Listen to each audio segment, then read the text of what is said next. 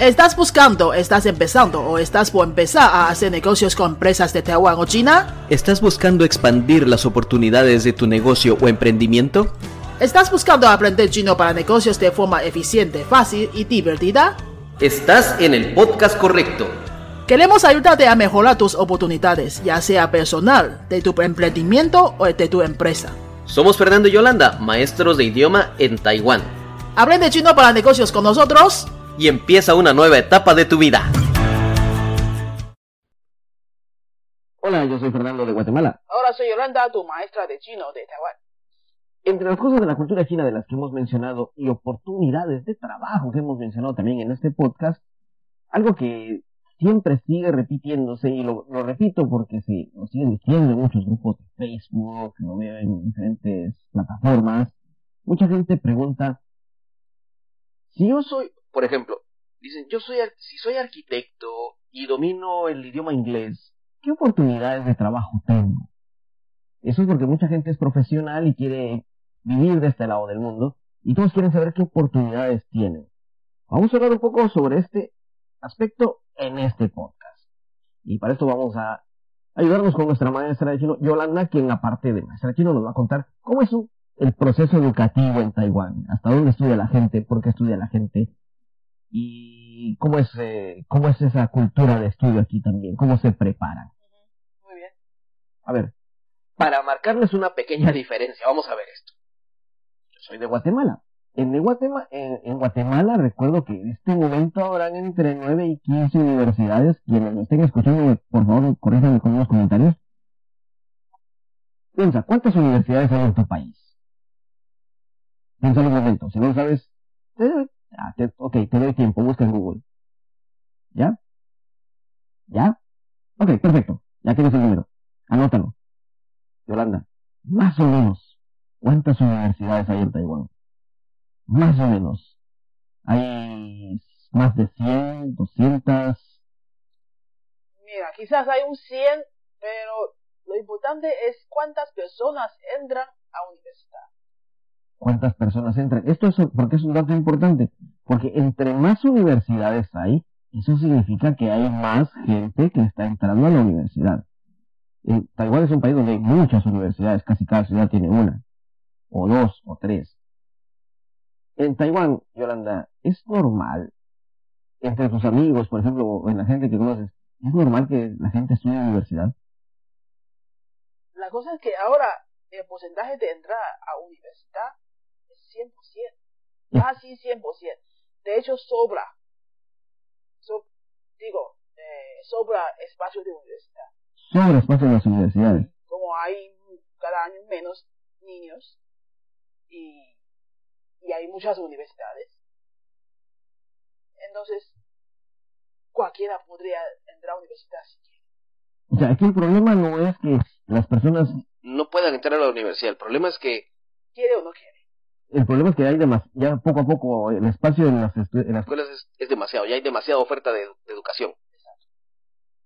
Escuchen esa diferencia, escuchen esa realidad. El problema aquí no es que la gente no entre a la universidad, el problema es de que hay demasiadas universidades, hay demasiada oferta para, para toda la gente que hay. ¿Cuánto porcentaje dijiste? El 100%. Si todos los que quieren entrar, pueden entrar. ¿Escucharon eso? Si alguien quiere entrar, entra. No importa universidad grande, pequeña, hay universidades que sí, hay examen en, Taiwán para entrar a la universidad. Pero pueden entrar a una universidad. Ahora sí, sí hay universidades que son muy más o menos eh, que ya no debe de existir por la calidad de educación, pero sí, eh, espacio hay mucho. Y aún así, con esa calidad que está diciendo ella, te apuesto, vienes a Taiwán, estudias en una universidad de estas, y cuando regresas a tu país, nadie la va a conocer. Tú dices, oh, viene de Taiwán, wow, es universitario de Taiwán. Eso es cierto. Eso es cierto. Los taiwaneses que tienen títulos universitarios de otros países también los miramos así.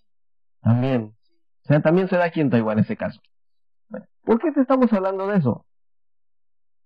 Porque lo que te hace especial en tu país, o en Guatemala nos hacía especiales, decían, ah, tiene diversificado, tiene un título de bachillerato o de high school, como le digan en tu país, pero wow. después decíamos, tienes, tienes la universidad, graduado la universidad, wow, no toda la gente se graduó de la universidad, qué oportunidad, qué inteligente. Pero te vienes a este lado del mundo y te das cuenta que el 100% nos ha dicho Yolanda entran a la universidad o puede entrar a la universidad. Eso es hace una diferencia. Si vas a venir a buscar trabajo, si estás pensando en venir a este lado del mundo y dices, yo tengo, yo soy ingeniero, yo soy arquitecto, yo soy abogado y domino el idioma inglés, ¿qué oportunidades de trabajo hay? Déjame decirte, te voy a bajar de la nube. Así como tú, hay muchos acá. Aquí los universitarios tal vez no te van a hablar un inglés super fluido, pero todos lo leen. Todos lo pueden leer. A ver, por ejemplo, entonces, ¿qué te hace? ¿Qué hace especial a los taiwaneses? Si todos estudian en la universidad, ¿qué los hace especiales? A ver, Yolanda, después de la universidad, ¿qué porcentaje podríamos decir de estudiantes que siguen para una maestría o un doctorado? Porcentaje en porcentaje no lo tengo. Eh, puede ser la mitad. La mitad. Vamos a ver, un 50% siguen un estudio después de la universidad. Por ejemplo, eh, tu maestría. Sí. ¿De qué es tu maestría? Enseñar chino como lengua extranjera. Enseñar chino como lengua extranjera. Y esta maestría, por ejemplo, tiene opción para después sacar un doctorado. Sí, claro. Y lo dice con toda confianza, sí, claro. Escuchen esto. En nuestros países, no todas las universidades tienen doctorado. ¿Sabías eso, Yolanda? En, Latino en universidades latinoamericanas que ofrecen doctorados, no son muchas y los doctorados que existen tampoco son muchos. Aquí creo que existen doctorados para cualquier carrera casi, ¿no? Mm, relativamente sí hay más. Relativamente sí hay más. Y eso es la gran competencia.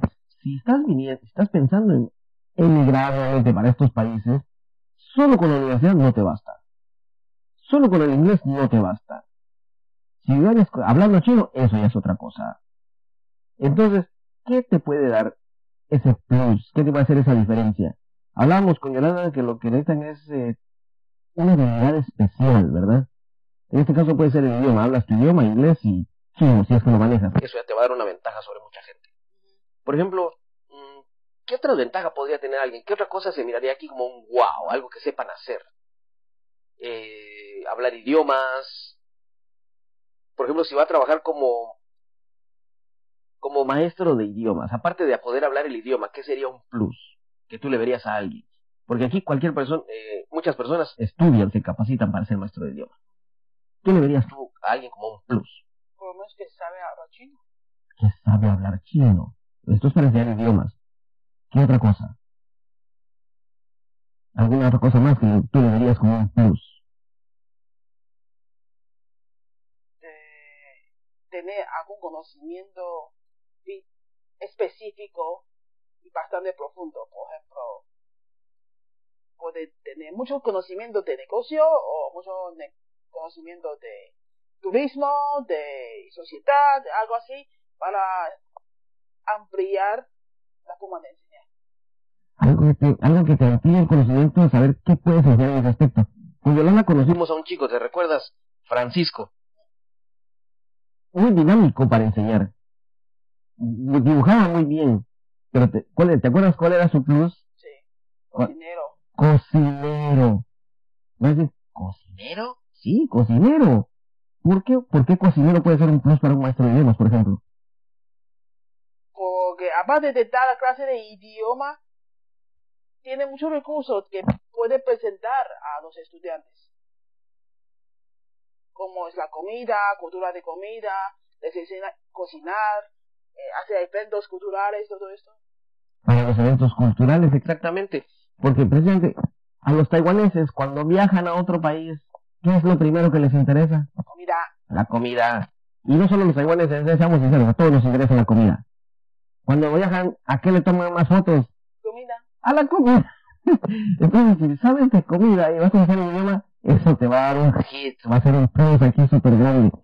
Por ejemplo, si vamos a hablar de acerca de un abogado, un arquitecto, ahí sí vas a necesitar conocer chino.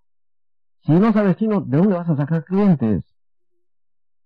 Mira, la idea es que no te queremos desilusionar, lo que queremos es motivarte. Posiblemente sabes tocar guitarra muy bien, por ejemplo, pues úsalo. Es un plus. Piensa de qué forma se puede aplicar. Y le decía Yolanda el ejemplo. Si sabes pintar con los pies, pues también eso puede ser un plus si lo sabes usar, si lo sabes promocionar. ¿Qué te hace diferente? Depende de cuál sea tu carrera. Maestro de música, un arquitecto, un ingeniero. Un ingeniero, un plus, aparte de saber todos los, eh, todos los programas que quieras programar, el saber chino te va a dar otra forma de negociar con tus jefes, con tus compañeros de trabajo, hacerte líder de grupo. Porque si no, ¿cómo vas a entrar a las mesas de negociación a negociar un buen salario? Solo por la carita linda, no te van a dar un salario. Solo porque digas, yo sé inglés, aquí saben inglés. Tienes que marcar tu diferencia. No importa el país, no importa la cultura. Por ejemplo, si Yolanda fuera conmigo a Guatemala a trabajar como maestra, y que es maestra, ¿por qué la gente quería estudiar con ella y no con otra persona? Por ejemplo, Yolanda es nativa, Yolanda también mm, ha escrito libros también junto conmigo, ha dado cursos de entrenamiento, por ejemplo, ¿a cuántas, a cuántas nacionalidades le has enseñado? Como 75. Como 75 diferentes nacionalidades. Ya este es un plus que no lo va a tener otra persona. Lo que te queremos decir es, marca tu diferencia. ¿Qué te hace diferente de los demás? Si vienes a Taiwán, piensa que tienes que los taiwaneses posiblemente no tengan. Universidad, todos tienen. 100%. Inglés, más o menor medida, casi todos lo tienen también. Si quieres hacer una mejora, deja de preguntar qué oportunidades tengo si yo soy cocinero y hablo inglés. ¿Qué oportunidades tengo si yo soy arquitecto y hablo inglés nivel medio? ¿Qué oportunidades tengo si yo tengo cerrados cursos de ingeniería y hablo inglés nivel medio? Te vas a encontrar que no eres diferente a los demás estudia algo, piensa qué te hace diferente, y eso es lo que te va a dar la oportunidad para buscar un trabajo en este lado del mundo, para hacer una negociación, una colaboración con empresas chinas o taiwanesas. Si te ha gustado este episodio, compártelo con alguien que esté interesado. Si sabes de alguien que quiera venir a este lado del mundo a trabajar o que esté buscando, considerando, pensando, calculando la idea, averiguando información compártele esta información, le va a ayudar a buscar qué es lo que lo hace diferente. Y lo puedes hacer desde tu casa, desde tu propio país, puedes empezar a ver las cosas que te hacen diferente. Comparte este con ellos.